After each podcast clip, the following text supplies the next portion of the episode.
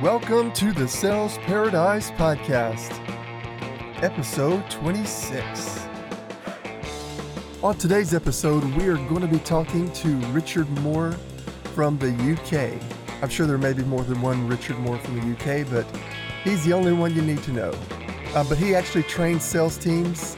Uh, but you know, one of the things we're really going to dive into today is LinkedIn. We're going to talk about it in uh, detail.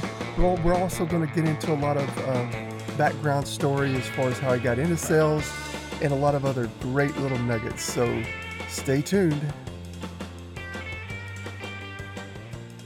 Well, as I mentioned before, today we have Richard Moore from the UK. Welcome, Richard. Thanks so much, Chandler, for having me. I'm really looking forward to it. Yeah, we're looking forward to, um, to chatting with you and everything. Tell us a little bit about yourself. So uh, currently, I do kind of two things, if you like. There's a lot of other things we always do, but uh, two main things. One is that I um, coach sales, mostly to corporates, but also with startups as a, as a bit of a fun thing on the side. I also run an event series called Entrepreneur Business Live, uh, which happens all over the world. And it, it, against different themes in entrepreneurship, it gives people an opportunity to listen to speakers and network but simultaneously help uh, donate charity, money to charities as well. So a bit of the two uh, is where I spend my time. Yeah, I love the um, the connection with the charities as well. But tell us, mm. how did you get into sales? So, uh, well, the, the story is back in 2002. Uh, I was doing my masters. I was at university, and I didn't get funding for my PhD because I was very romantic at the time, Chandler, about being an academic. I wanted to wear you know, like those cardigans with the holes in them and like the elbow patches and write books and generally be really surly to everyone and spend a lot of time in the library. That's what I was romantic about. Um, I didn't get funding for the PhD, so I thought I'll just postpone it. I need to get a job. And the first interview I had um, was for a phone based cold calling job where I had to cold, cold call CEOs in London. Um, and it was it was literally I, I was so pleased because in, in hindsight because the job was selling an internet marketing uh, proposition in 2002. Oh wow! And literally, when we joined, every two weeks they had a new influx of people because it was kind of a, a, a, kind of a hardcore sales thing. A lot of people were dropping away, and I remember there was 17 of us uh, who joined in the cohort, and they literally just drew drew a kind of an imaginary line down the middle of the room and said, one half, you are selling adverts in print publications in like oil and gas and energy and things like that. And the other half, you're selling our newer proposition, which is web marketing. Uh, so it was search engine optimizations and profiles on portals and things like that. And I happened to be in that side. They'd started in 1996, so they're like granddads of internet. And um, and that was my job. My day one was getting on the phone and, and reading a script down the phone, cold calling, and uh, that's how I learned sales the hard way. It was kind of brutal, and people were like dropping like flies around me. But it was really good fun. I learned, I learned a lot about what not to do in sales, but I learned a lot about how to be agile and, and be in the moment. So I'm in the t- at the time it was hard, but I'm thrilled that I had that experience. And suddenly it's 17 years later, and um, uh, I'm here now. Well, you know, it's funny. A lot of times those type of jobs um, can pretty much make or break someone. Either they get out of sales because, you know, it's not an easy, like when you were even there, did you realize kind of how on the cusp of things, you know, for the future that you were going to be? I, I, I was not irritatingly not aware. remember, like I'm almost 40, I'm 39, right? So I grew up with the internet. So I was there as a, as a teenager when the internet was basically not even a thing. So I really grew up with it and I wasn't grasping it enough, but I was kind of getting it. helped me this job. And I think it's you're right. And so many people just like, I don't want to do this. This is confirmed sales is a nasty place to be. And that's what they didn't really like. But but I learned quickly that we were onto something and also that I could really help people in a very new age. But the, the difficulty back then compared with now is that I regularly had to sell people on the internet before I could sell them on the product. That was hard. Interesting, yeah. They're like, really? Come on, Mitch. And this is a time when people would happily spend eight thousand dollars on a on an advert in a magazine with no analytics, just like we think the distributors distribution 20,000, as opposed to this website where we can say, here's how many people have looked. And look, you're getting emails from people wanting to buy a product and like, nah, I'll give you maybe 500 quid from it. It was seen as a punt back then. And so learning a real craft of, of persuasion um, was, uh, I, I really went full tilt on it. And as a student, I, I spent my commission on things like books and, and you know seminars and things like that. We really went the extra mile. I'm really glad I did. And as a result, I kind of really fell in love with the right way of doing sales because it was quite hardcore otherwise. And um, you know, being a pest is a horrible way to live your life if you if you do it the wrong way. Now, where did you guys get your leads? So we found our own leads. It was no, there were no like. Oh, each no, salesperson did. Oh, wow. Yeah, it wasn't Glengarry, Glen Ross. There were no uh, the good leads given to you. Uh, it was it was like use Google and and I um because they were, were bringing so many people in because of their growth. I was perched on the edge of my manager's desk. So when he went for lunch, I could go on his computer. The big monitors back then as well. Oh yeah, not, not, flat screens yet. And I, you know, it was all paper and pen. I feel like an old guy. Seriously, we used fax machines back then, or, or rather the prospects did.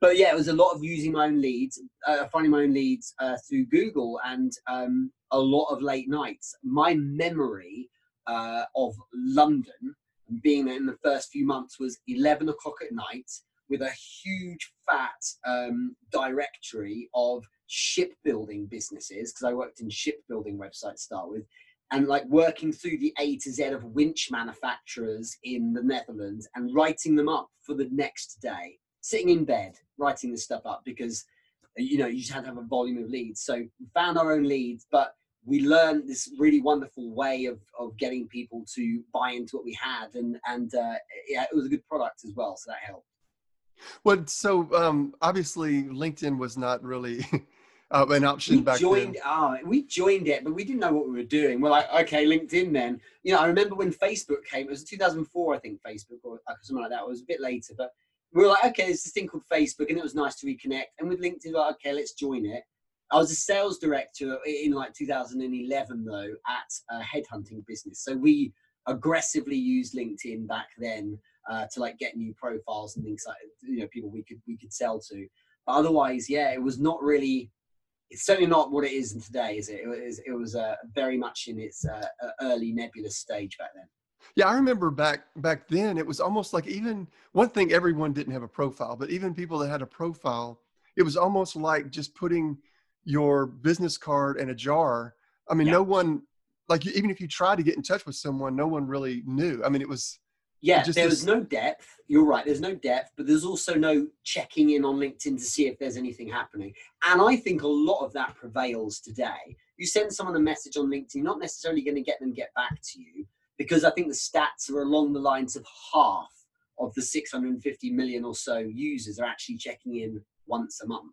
So a lot of people don't even bother with it because it's not a thing that they use that much. It's like you say, it's a place to keep business cards, which is essentially all the connections you have. But it's not like a, you know, it's not something that's used on a daily basis by most. I think. Yeah, and I, I think it's starting to spread as far as, especially in the in the U.S. and I think even mm. um, Australia is picking up quite a bit. Yeah. Um, but so I know that you you pretty much uh, as far as train sales reps and, and how to prospect and things. What what do you recommend typically, or what do you like to train them on? So I'm there's a lot. It's interesting because a lot of the corporates I work with. So there's one on Wednesday, for example. Um, it's a lot of the classic techniques, and they'll be going to a face-to-face meeting, uh, or it might be phone-based, or sometimes it's email. So I work with marketing teams as well, and a lot of the the um, you know the uh, the techniques are the same, but a lot of it will be. So when I'm face to face, Richard, with a senior partner at a major law firm, and I need to sell him, what's the process? So we will have sessions on you know how to frame, how to do value propositioning, and all those kind of classic things as well. And there's always a need for that. And no matter how advanced we get in sales, no matter how much more touchy feely we are through more content based selling, those principles still remain very, very relevant. Uh, so there's a lot of that. And then it's punctuated with sessions that are far more um, uh, bespoke and a bit more update, uh, up to date, let's say, as well. So there's a whole spectrum of, of training in there. Okay. Well, what as far as like LinkedIn, um, uh, that's mm. something that I've been using quite a bit more lately, and I know that um, a lot of the sales reps I've worked with, they um, some of them are starting to use it quite a bit re- as far as learning. You know, they're they're reading Yeah. people's content because Mm. there's a lot more content out there, but still, a lot of them have not seen it as much yet about a place that they can actually connect with people and then um, use that as a platform to expand on. Um, what are your thoughts on that?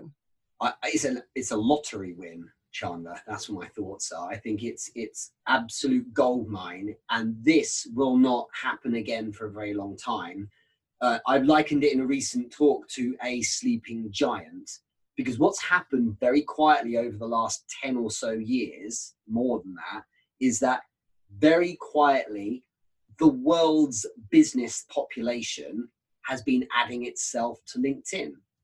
And now you well you could before but now you have direct message you have voice memo you have content you have all these tools to engage with them as one might with someone on linkedin in a b2c environment but here you're doing it in the business ecosystem and it is simply insanity to not make use of it because you have a huge majority of, of people um, paying attention everyone you ever will do a deal with is on LinkedIn.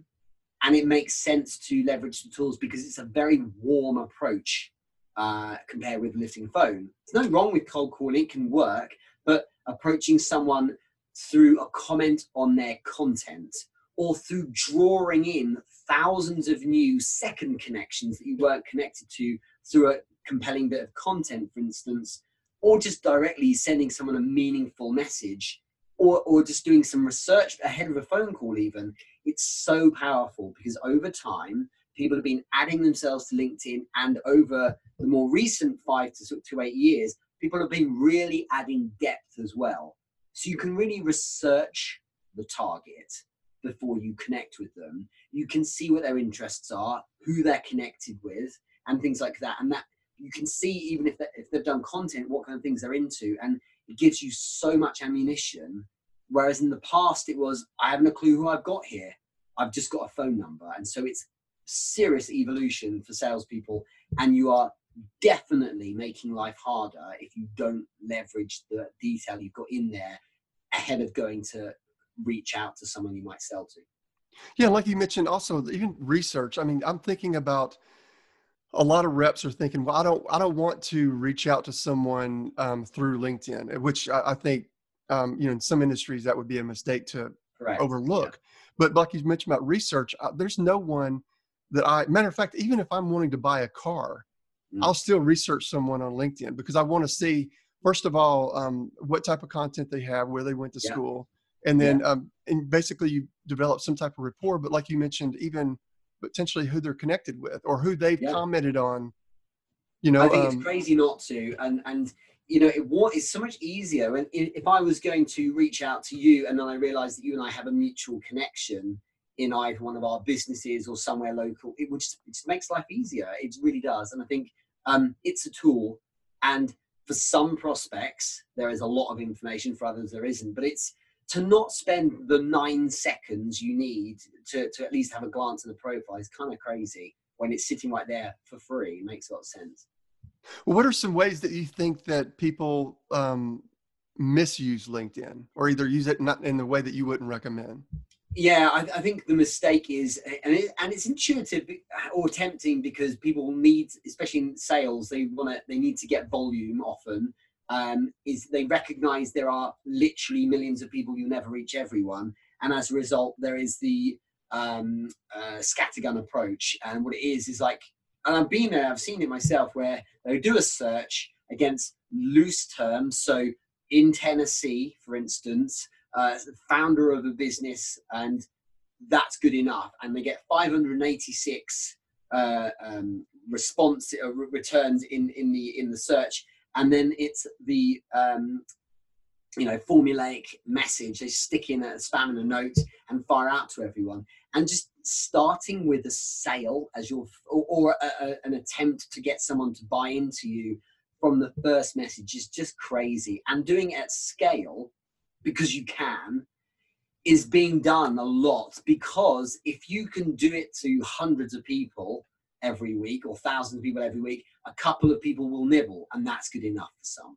I've seen it before where uh, where where you know every where team members will say we'll send out 50 messages or 50 connection requests a day with a little message and it's generic copy and paste kind of thing and a couple will get back and that's good enough for us but actually it's not because what you're doing is you're turning off all of this group of people. That's the thing that stands out the most. And i think people aren't focused enough on outcomes chandler what happens is they're focusing on just trying to get something to come their way whereas in fact it's better to spend less time spamming everyone and more time with seven people that you warm up across a bit of time as one would in the offline world. Yeah, because I think it's um, it's very short sighted as far as like you said. Even if the the statistics, if they take a really small sampling size and say, well, I basically shotgun approached, and like you said, had a few nibbles or whatever. Yeah. But you, like you mentioned, you're turning off all of these other people, and so eventually you're going to ruin your own personal brand. Yes, and this is the thing people overlook. They think if I if I'm going to spam hundred people and I get three responses, well, I got three positives. Yeah, but the rest aren't neutral. Potentially, a lot of the rest are negative because they're now like they now won't respond favorably to your business if you approach them again because you're the company that spams them. So you're actually doing you're being detrimental to a pool of other people as well. It's not a good idea. Uh, so it makes a lot of sense to play a slightly longer game. And, and what, I, what I would always encourage is warm them up, earn the right to pitch someone basically by saying something useful or intelligent. And again, it, it's easy. Spend nine seconds on their profile, check out what they're into, and send a message about that. And if you're lucky enough that you uncover a prospect that uh, produces content, will make a comment on that. You know, be valuable to them, and then they'll show an interest in you. It's just really rather simple.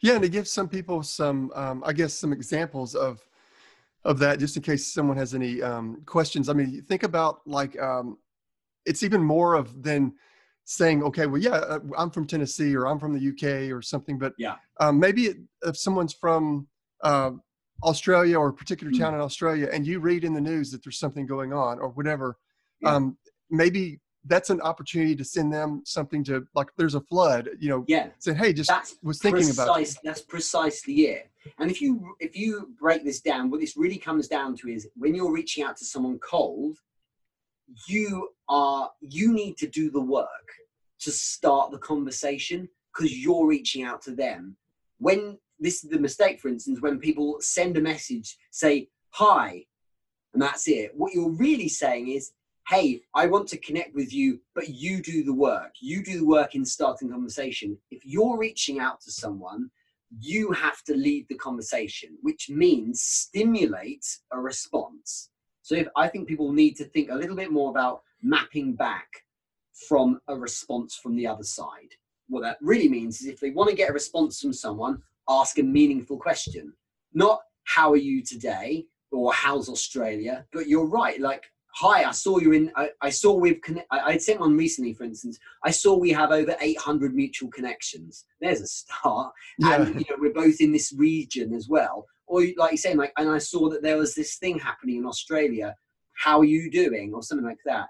I find the easiest approach, um, certainly with people who have content already, say, hey, John, or hey jane i love the content you did yesterday that was really funny how you did that thing um you know and uh, and then ask something about it and that's it don't pivot into this into the the close right away warm them up a bit and we now have the secret weapon which launched in i think in february of voice memos voice memos are game changing and no one uses them that's what makes them game changing because instead of typing text if you put a little voice memo in, now we can carry some emphasis, some dynamics, some emotion. They can hear your voice. It really connects with people.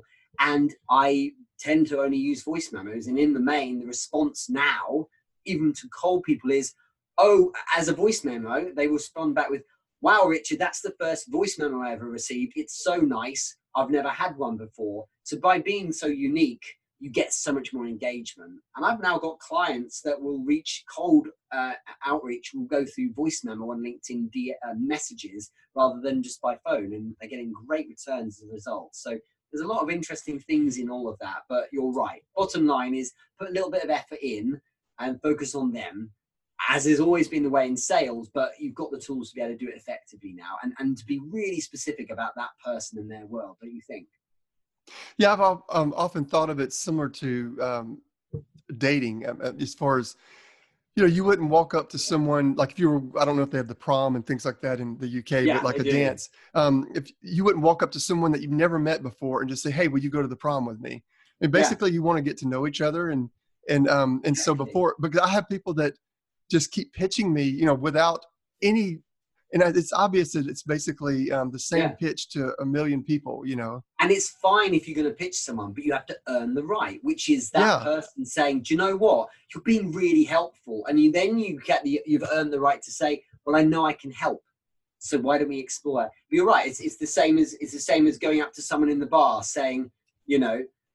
Do, do you want to go out with me or, or let's get married or tell me your life story it's like you've got to start with what's your name or you know are you having fun or can i buy you a drink or i saw you did that thing and that was cool start somewhere. No, no one's dance moves are that good that they get married on the first night. Right. Yeah. I mean, uh, for sure not me. it's um, my, Same. my same dancing here. is really not. It's But you know not my winning move.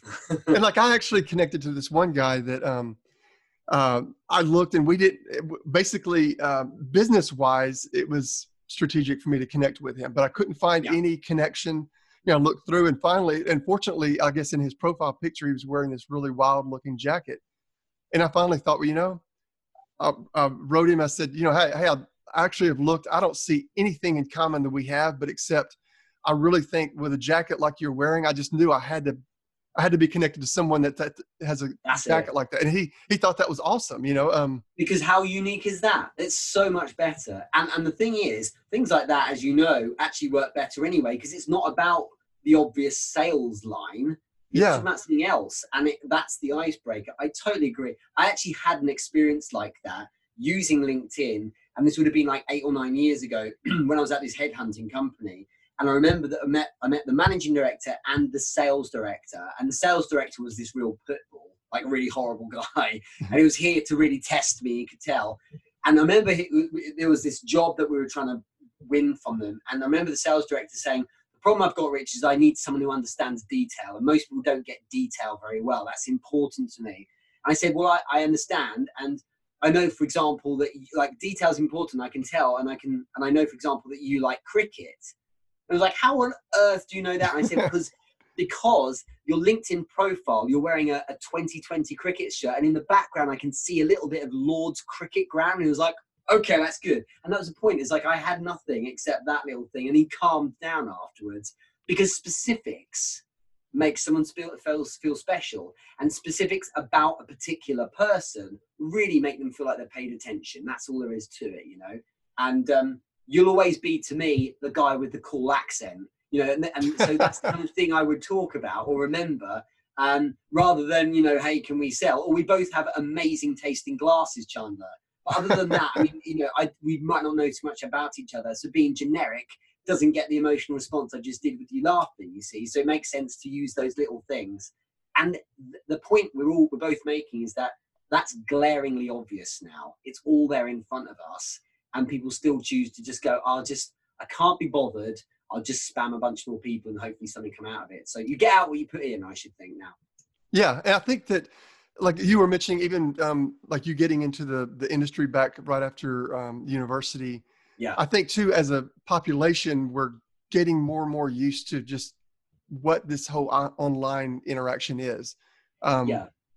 That, that basically, definitely- it's definitely evolving that because Yeah. sales evolved um, in that people are more inclined to want to sell online because it feels like a softer approach, I think. But in addition to that, um, the problem we have is that because people through the in, through online in general are more exposed to sales through adverts and things like that we're more exposed to sales approaches as well sales isn't sta staying still. What I really mean here is that that people are being conditioned as to what an obvious sales approach looks like now. You know, the, a good a good a good analogy here is my daughters who are four and seven. If they're watching telly and adverts come on, they are mesmerized, Chandler. They're like, I want that, I want that. Can I buy it? And I'm like, you're just falling for it. By the time you're my age, you you know, you're 39, you're like, I've seen it all before. I know what they're trying to do, and you're immune to it. Adverts just bounce off you. And it's the same here. And I think I say it's interesting because the online world has allowed people to get a sell because the the approach has been softer and you can retarget and you can you can just generally win people over a little better. But at the same time, it's it's made buyers' uh, uh, ability to pick up on BS uh, a lot a lot more. Um, uh, they're just a little bit better at it because they've seen it all before. We've all seen the same kind of ads and the same kind of rhetoric being thrown at us uh, about why I should buy something. And so that conditioning means we do, uh, if you're selling something, you do need to be more sensitive to what is going to really annoy people and turn them off. And that's why, for instance, cold calling is hard on a phone because people are conditioned to expect that a cold call will be a waste of time. So you have to be better now. Yeah. Well, let's go. Let's go through some tactics then on, let's say LinkedIn. Let's say you're a um, a sales rep that right now the only connections you have on there are like people from your own company mm. um, so what would be some tactics that this person could start doing so there's a few things some are short term some are long, longer term first off i would you would it would make sense to start connecting with people who are in this in in the kind of the target space if you like it doesn't have to be someone you're going to sell to it could be someone in the ecosystem because the thing is, yeah. if you engage with someone, if I engage with you, if you did content, for example, then you, Chandler, have a network. And it might be that 17 people in your network see my comment, as an example. So I can access people who might be sales related um, targets uh, through people who are in the ecosystem in general. So building up the connection base is wise, but I need to send a signal to LinkedIn that I'm, I'm looking for certain types of people obviously target people that you would want to sell to, but in addition, target those who operate around them as well. So I think there's a lot of value in in searching for people who you might sell to or who might interface with them. And you know, the messages again should it should outwardly create a perception that you just want to connect and build your network. But you don't want to use these cliches that are now already cliches like, hey, I want to reach out to like-minded individuals and build my network because what does that mean? It, and it's like, what we're doing here, we're just connecting for the sake of it. So don't appear like you're just trying to chase the connection. Instead, as we've already discussed, use a meaningful angle on it. So, hey, John, I saw that you do this thing. I love that. Ask a question. You know, and, and what I often do suggest is rather than going straight for the jugular with a connection request, earn the connection request first. So I always check if there's any activity. If that person is comment is, sorry is producing any content and now increasing number of people do so comment on their content. Tag them in it ask a meaningful question about the content and they will respond back because they get a notification about it. If you do that a couple of times you now have earned a bit of familiarity and when you go ahead and send that connection request with an added note hey tracy we've been connecting a bit on your on your content, but you know, I thought we should make it official. Um, you always get accepted because that connection request is validated by the fact you've been focusing on them and their content to start with. So that that connection game has been more effective that way. That's how you get people to always accept you. Now, if they don't produce content, it's a little harder to do a bit more research. In 2019, going into 2020, everyone has something of an online footprint. Uh, they just do. And if you are doing your sales right, you should be going for decision makers. Okay. So if you go to ultimate decision makers, they're the ones with a great, there's a greater visibility of them, and therefore they're more likely to be online. So they may have written a paper or done a talk or been in the news or had a press release about them. So you can Google someone, and that's your angle. I remember uh, engaging with Pip Marlow. She's the CEO of Microsoft Australia. It was a couple of years ago, just for a quote for the course I was building. And um, I did this. And on Twitter, she had a video of herself doing the ice bucket challenge. Do you remember that thing yeah. where You know, you quite, so and so that was my in. Rather than pitching her like the whole world probably does all the time, I was like, "Hey, Pip, I saw that you did the ice bucket challenge." She's like, "Oh, don't remind me," and we're off. You know, the Yeah. ice is broken. And so it was very simple to then send her the connection request. Of course, she accepted it as well. That's how you get really big people to be cool with you by being normal, like you would on the offline world, right? And and And that So should be a tweetable right there as far as like by being normal. You know, I mean, it's like the same as you would in the offline world. yeah, people get weird when they're online because they try and corner cut. It's still people. Before it's job titles, it's people with the same emotional requirements for you from you based on trust or fear or threat. And so you therefore need to engage them in the right way. But then longer term, medium to longer term, and I was getting a result really within a month or so. It's content, if you're using LinkedIn, it's madness to not, because it's the best organic traffic you'll get online. Where you don't even need to send it to a website. You get human curiosity based on you saying interesting things about your world. Then they will want to engage with you by checking out your profile. And now you can go to your profile at the end of each day and harvest all the people who've been looking at your profile. Because the truth is, the majority of people who find you interesting, who might even buy from you, will not send you a message saying, Chandler, I think you're great. Can we talk about your work? You get one every week or two tops. You, to- you know, when you're starting out, far better is to look at those who are checking you out because the lurkers are still showing a lot of intent. The people who are like, who's this guy? They have a look because in business we want to have a bit more. There's a bit more discretion. People aren't kind of writing comments and loving your posts. You know, a business decision maker still today, in the main, will if they find your content interesting, they will go and have a look at who you are on your profile, which is fine because unlike the likes of Facebook, you can go on the pro your own profile. Who's looked at my profile today? And if you look at if you have like a premium account, you can swipe over to interesting people. So these are the top people in their businesses that have checked you out. There's your leads. Hey John, thanks so much for uh, checking out the content. Um, it looks like you had a look at my profile. And if you must, you can write, is there anything I can help with? Or you can do the research. You know, I saw that you did the ice bucket challenge. How was that? Just don't be overly stalky, but the truth is they're on your forecourt when they're looking at your profile. But to so expand on what you're talking valuable. with what you're talking about too about the content, let's say um, it's someone that's not in, uh, you're not in their feed. Mm. So, um, so, but someone that you want to get in touch with. The, the great thing about it is if you're putting out, and it doesn't have to be long content, but content that's relevant to whoever your prospects are. Then, when you do reach out to someone, like you say, with a creative, um, thoughtful type of approach, then when they go to your profile, they can see what you've written. So even if you weren't in their feed, it's still Yeah. important. Like when they ch- do check out your profile, they see that there's substance there, that you're not just some um, empty business card. Exactly. And and the, the truth is in all sales there has to be an element of trust. And that trust comes from familiarity.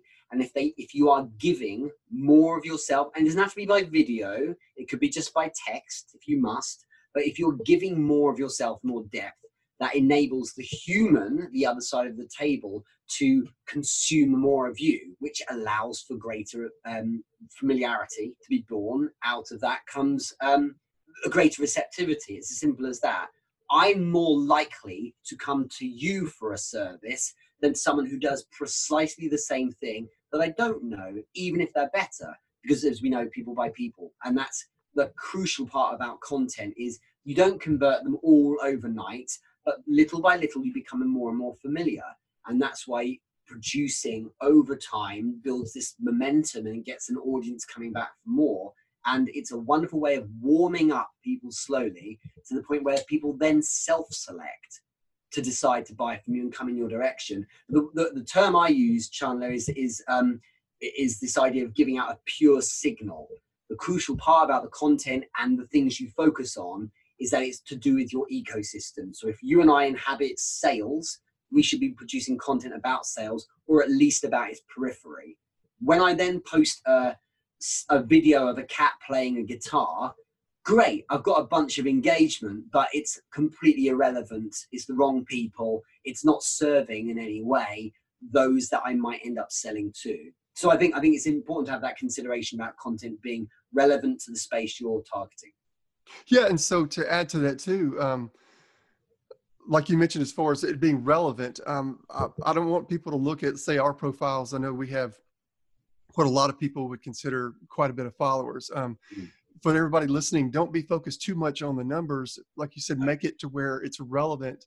Um, people now, I, I, would say that if you have under 500 um, connections, you know, try to whether they're you know family, friends, people mm-hmm. that you work with, um, do try to at least build a little bit of a base because when I get solicited to and someone has a hundred, you know, um, I guess connections, yeah, I do automatically. My mind thinks, okay, but they're really not active. They're, um, yeah. or maybe they're yeah, even a fake profile. You know, it's yeah, you're right, and and and it may be that you and because I feel the same. It may be that you and I overthink it, but it but the Good truth point, is yeah. humans pick up on that kind of thing and and linkedin has got a neat feature where if you have more than 500 connections it just says 500 plus so if you have 501 or if you've maxed out at the 30000 you look the same.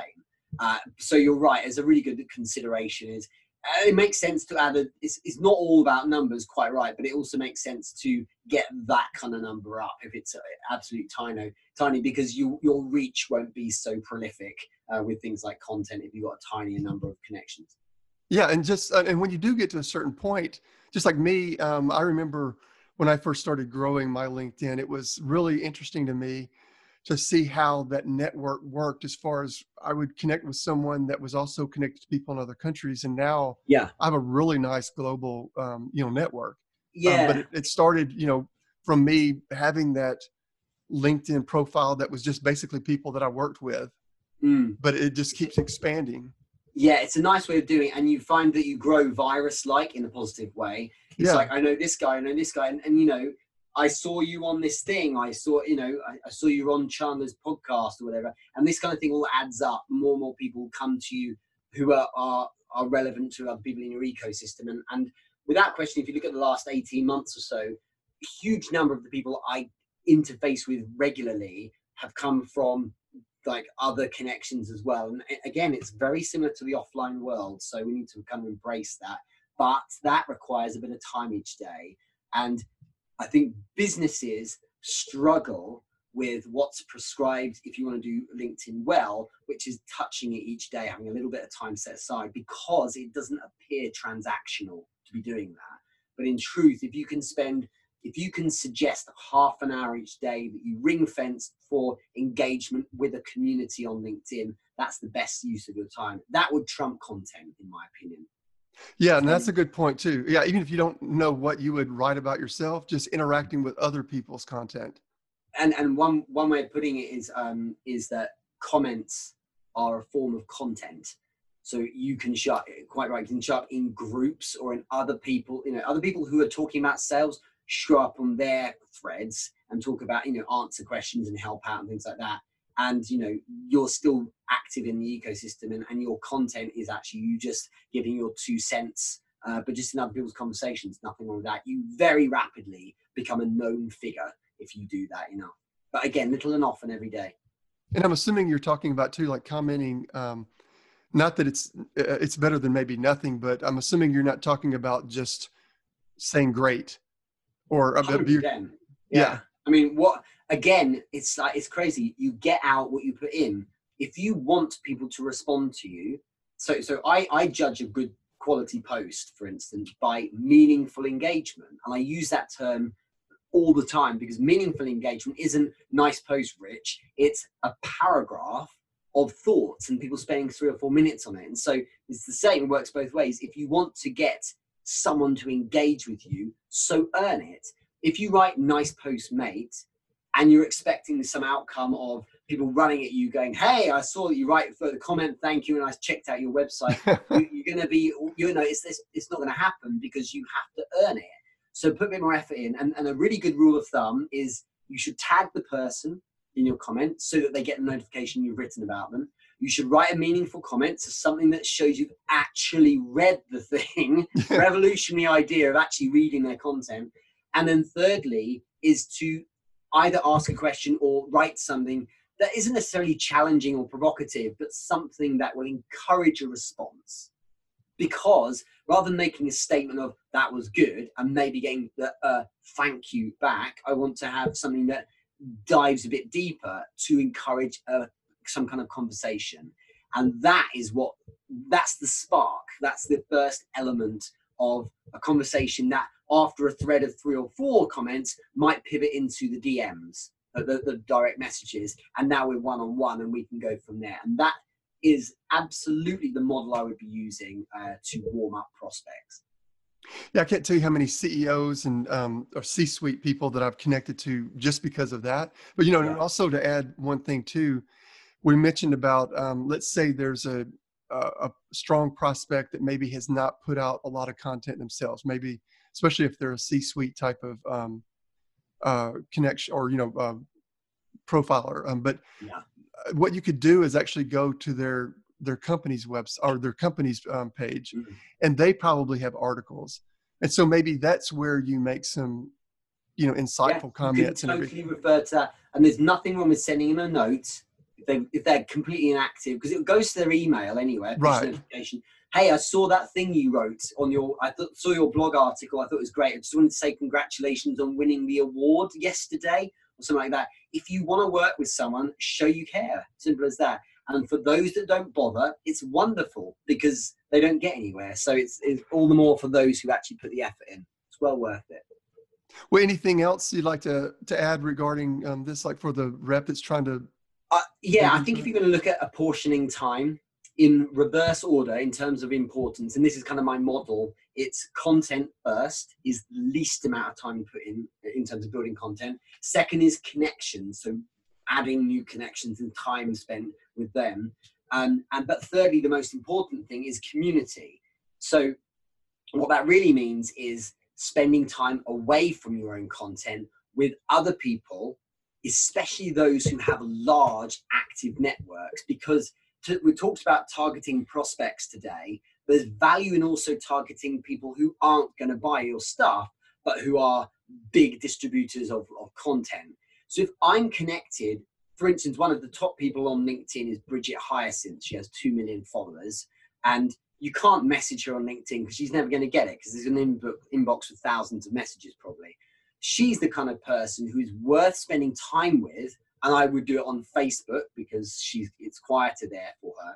And in the past, when it's come to um, you know, if if I've tagged her in a post, she's responded, and that's how you get three hundred thousand views of a piece of content because she obviously has got this clout algorithmically speaking. So I wouldn't spam people I don't know. I earn the right with Brigette, and then so so she and I would text message each other, whatever. And when I say, hey, I'm going to put out a post and it's kind of relevant because I bought your book and I love it and I think that it's relevant in this way, um, and she responds to it, that community work, that stuff that no one sees because it's all in the direct messages, it's in the WhatsApps, it's all that kind of thing.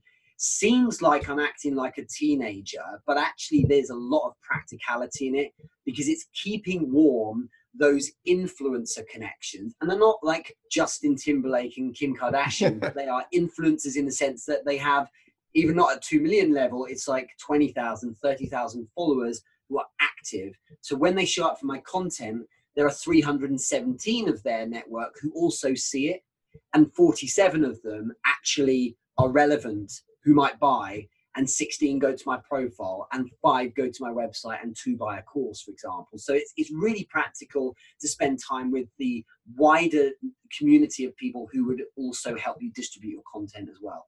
No, i love that. And i can't tell you like in the previous years how much time like different times where i, I felt like okay i'm very laser focused and i was just working on my own thing like you know um, yeah. my content but i failed to basically um, do the human part of networking. Mm. And and so I, I think, love that what you're saying. That's even even just outside of maybe your own little niche. Totally. Yeah, I Look, love that. It's and it, that has to. It's difficult because that's where the time has to be spent. And the majority, uh, the massive majority of people who produce content, especially businesses, they produce a post which in, es- in essence is here's a link to our blog blog article and no no caption and, and they post it and then they go off and crack on with their day and that's a huge error because their strategy is let's hope it goes viral what you got to do instead is get down from your throne and go and get the audience. You have to interface with them over on their pitch, over on their content, on their DMs, and you know it's a lot of time, but you get out a huge amount more because you end you end up with inbounds then, which is the holy grail. And inbound traffic in the form of people saying, "Hey, can you help me? Could you I work with you?" is really worth it. So I was saying to someone earlier today, for example, in between sets at the gym today, this morning, I have a minute and a half wait that my personal trainer gives me in between sets. So when I put the weights down, I flip to uh, from my schedule at the gym. So I have literally all the exercise I have to do on Google Drive on my phone. I flip from that to LinkedIn and I'm responding to messages. When I'm waiting for the kettle to boil for my coffee, I'm doing the same because it's those little moments. Sending, like if I'm walking back from the school after dropping off my children, I can voice memo seven people, and just filling those little dead spaces with with the interfacing, not even on content, just in the in the PMs or DMs, whatever you want to call it, just saying, "Hey, how's the week going?" With that upper level of people, and I have like fifty or sixty across a week that I'll just touch base with once or twice. It matters because then just like in the offline world when you need them so if you want them to show up for your content or recommend someone well they'll do it. If i want a friend to help me move house they won't do it if i haven't bothered putting any work into our relationship. And oh it's yeah. the same it's the same here you know and that's the same principle in place. It's taking cues from the offline world yeah i think there was even a seinfeld episode to where it's almost like how good of a friend do you need to be to ask them to help you move, you know, and, and like, yes, and where that was the whole thing is like, well, we don't, we're not that good of friends, you know. no, that's a good point though. Yeah. That's, yeah. You have to earn it. It's simple as that. And the bigger the ask, the more you have to earn it. It's simple. If you want someone to spend a lot of money with you, so put more time into it. And the problem is people are focusing on trying to, this old school style of selling of, of if I can just get in front of them, doesn't matter if they're cold, I will then fight and battle and handle objections until the point where they relent and buy something. Far better to warm them up on their terms, and you know, by showing an interest in them instead. Yeah, I love that. Well, that was a great way to cap off the um, the LinkedIn portion. So what um, what we can do now is I've, I've got a few questions that I asked. We kind of call it like a lightning round. Sure. Um, and so uh, we'll go ahead and switch to that. Um, okay. Well, one would be uh, something that you've purchased, whether it's um, a physical product or technology that's really made a difference uh, business wise? My smartwatch has made a huge difference. And tell me about why, that. Yeah, so I'm, I'm a I, this. It's a Samsung watch attached to my Samsung phone. Um, it's a weird thing. It's allowed me to stay very tightly connected to all the things going on that come through a phone. Imagine every single application firing stuff at your phone. But weirdly, it's allowed me to be at arm's length with the tech because rather than constantly running over to my phone all the time, I can just glance and see what stuff's coming on the radar. This is the radar, the stuff that's kind of in, in there. And if something urgent happens, then I can down tools, pick up the phone and handle the problem. Otherwise, I can just carry on with the day and it's allowed me to stay more connected and yet to uh, be able to be more in the room and more present and less like responding to a notification all the time. I also have a lot of other things on it, so it, um, everything from a torch when I'm doing the rubbish uh, at the end of the, at the end of the at the end of the week, uh, all the way through to um, you know I can take calls on it as well. So it, it's been game changing because it allows me to stay connected to everything going on without being that because if I was responding to every every notification on my phone, I would have my nose on that thing all the time. So it's been uh, very good for the soul, uh, but also allows me to stay just aware on a gentle level of what's going on. So I, I fully endorse it. I feel bad because I've got a really nice um, uh, um, uh, Swiss watch that I love to wear, but it's like, sorry, you only tell the time. I need, need, more. So it's good because I don't want to be that person who is is like switched off to the outside world because his phone's going off all the time. So it allows me to keep the phone in the pocket, and you know, you can even pay for stuff with the watch. It's wonderful. Yeah, it's funny. I, I, I, um, I feel like such a nerd. I've got the um, stuff. The iWatch. Although I, am Team Android, so uh, I, am a little bit surly about the iWatch. So we need to we need to have a, a video of us like uh, debating both of the the worlds. But I do agree. But it's, but it's funny that that you mentioned that um, because I felt like such a nerd by wanting it, but um, I got it. One thing to make me more efficient, but like you said, it uh, that's a good point. It actually makes it to where you feel like you're not always having to be connected to the phone, and look, you know, it's less intrusive.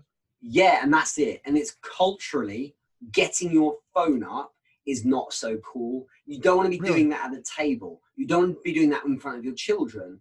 And the truth is, it's almost almost never the case that that notification is that crucial. You have to handle it right then and there.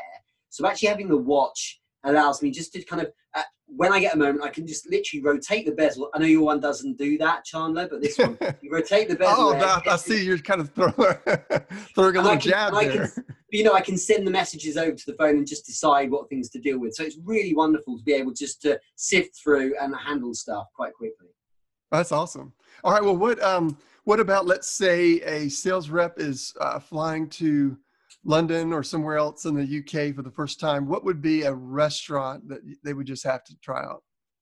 Um, one of my favourites, and it always charmed them, was Galvin La Chapelle, uh, which is near Liverpool Street, right by the city, a little bit out towards Spitalfields, where it's kind of cool.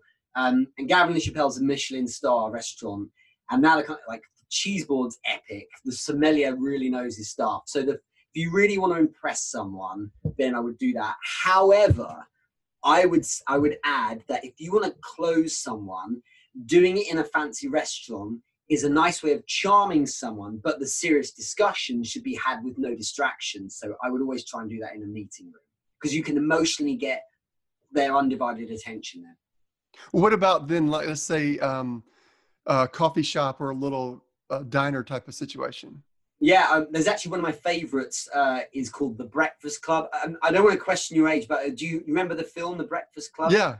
Okay, so so it's an 80s themed locker room, like so an 80s locker room. Imagine that kind of thing with the benches and that. Oh, you cool. Get changed. So it's a it's a uh, American 80s themed um, restaurant basically, but it's it's like it's you know burgers and chips kind of thing. But what I love, and I've taken clients there before actually, like just for fun, is they have a fridge. This is a normal Smeg fridge just in the corner. You think, okay, fine, that's just part of their, their kitchen or whatever. And on the back of some of the menus, it says in the corner, there's something about the fridge. And you have to, if you find the manager and you know about it, because it's not advertised anywhere, you can ask him for a riddle. And if you answer the riddle, it's really hard, he takes you to the fridge and opens the door. Oh, and there's really? a neon sign at the back of the fridge that says cheap thrills with an arrow and you go in the fridge and they takes you down steps to a secret bar like a speakeasy. Yeah. Uh, and it's like everyone's like this is the greatest thing in the world. So it, it definitely is an icebreaker for clients when you take them there. So you oh yeah that sounds really cool. That's almost worth um, flying up there just uh, i would i would endorse it as worth a flight. Uh, it's amazing.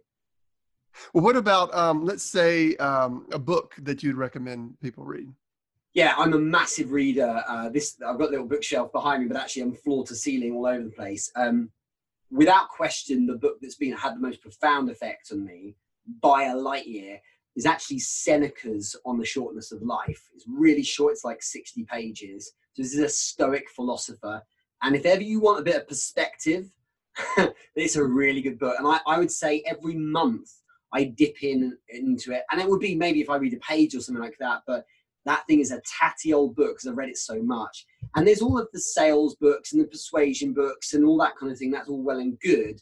But this one really gives you a sense of what time you have. And it's very touchy feely to say it, I know, but that it's that good at creating perspective of you don't have much time. So what are you really doing with it? And it makes you really get get on with it. And um, uh, I, I value having something that has that effect on me. So on the shortness of life by Seneca.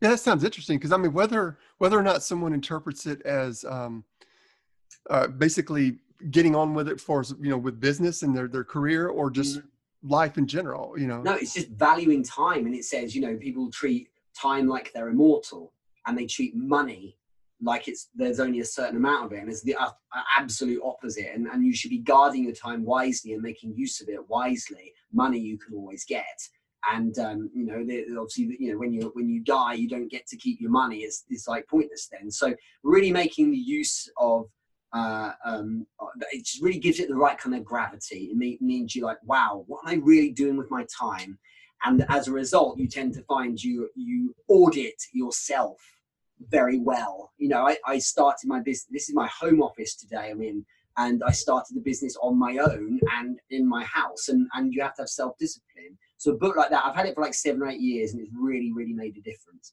Yeah, because you have uh, was it two kids? Did you say? That's correct. Yeah. Yeah. And that's a perfect example. Like like I don't want stuff that's gonna. If I'm gonna use time away from them, it better be worth it. And so it, it makes you question what you're really doing in the moment. And it's like watching YouTube is fine if there's a scheduled reason to do it, or if it's if there's something I need to know. But like, am I now going on to the next video? Now the next video, and I am I being led by stuff affecting my uh, my mind? And if I am, do I want to do that, or is that the best use of my time because I've only got so much of it? Well, what about um, like a charity? Is there any charity that you uh, wanted yeah, to? I, I feel I'm increasingly qualified to answer this because we've done over 20 events now around the world, and so many. I mean, I, it's hard to pick one out, but um, there are two, if I may. Um, one, in, the one in London we've worked with called Drive Forward Foundation um, works with what's called care leavers. So when you get to 16, you exit care if you need it. For instance, if you um, don't have parents, then you're in the care system Yeah. and it helps. We've, we've driven so much money into that. Well over, I think it's over a thousand quid. Um, and this is helping mentor people, connect with people. It might be even little things like buying them a suit for their first interview, things like that. These are young people that often get overlooked because they're not young children or adults. They're kind of in the middle, and it helps them out a lot. But the other side is is from our New York events. We've done three this year, and they work with a with a charity called Pencils of Promise. Um, and I remember after the first one, um, one of the the part the directors there who who kindly came along to them, he said the money raised tonight at your event uh, has paid w- or will pay for um, a water filter, so you have clean water for a school of 150 um, in Ghana for a year. And I was like, that just really nailed why the events were worth doing because to have that effect, I know there's lots of schools and I know they've built over 500, but to be able to have that effect for a year with a small donation really made the difference. And those two, that, that, I mean, all amazing charities, but those two really like have affected me profoundly. So I'm, I'm excited that we're working with them both again next year. Oh, that's awesome. Yeah. Well, so what? Um, uh, I guess to close out, then, um, uh, which you can also let people know how to get in touch with you. But what would be, I guess, the areas that you would want someone to reach out to you for, so you would help them with? Yeah, so um, I do. It's interesting. I do a lot of um, help at the moment with LinkedIn because I'm very good at um, creating not just your persona, but also getting people to come inbound to you as well, and working with those who want to commercialize an idea. So maybe it's a side business or, in fact, a startup. Reach out to me on LinkedIn. So I'm, uh, you know, it's linkedin.com slash in slash Richard James Moore is my my URL, or just therichardmoore.com is the website. You can find me there as well. Um, just don't spam me with some uh, some uh, sales uh, pitch, right? And we can take it from there. That's fine. All right, sounds great. Well, that was great having Richard on the show. Um, so go ahead and uh, for some of the LinkedIn, uh, you know, tips and, and just some of the knowledge, uh, make sure that you're implementing that. Uh, and you know, one of the things too, going forward, we're going to have a lot more tools, not just on the podcast, but on salesparadise.com. We're going to have a lot more tools and resources, and also we're going to have uh, different.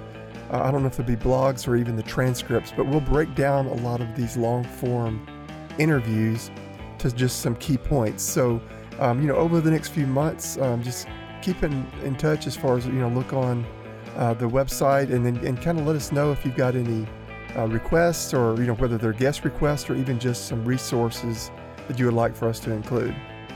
Well, that's about it for this episode. So, you know, just basically stay tuned and stay happy. And this is Chandler signing out.